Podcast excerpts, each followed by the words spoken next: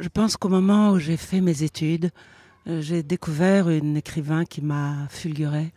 C'était Simone Veil.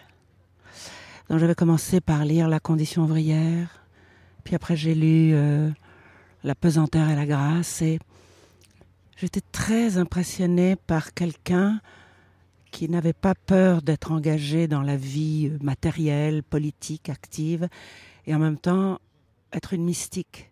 Comme si moi, j'avais toujours vu qu'il fallait choisir un camp, que tout ce qui était religieux était ridiculisé à mon époque. Et que tout d'un coup, cette femme avait la force de dire et de croire euh, une grande intelligence, une grande culture, une helléniste. Donc c'était l'amplitude de son esprit qui m'a... Voilà. Je pensais que moi j'étais quelqu'un de sectaire, de violente.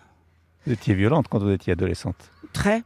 Où je pensais que le monde ne pouvait se changer que par la violence. Par les brigades rouges On va pas revenir là-dessus, mais...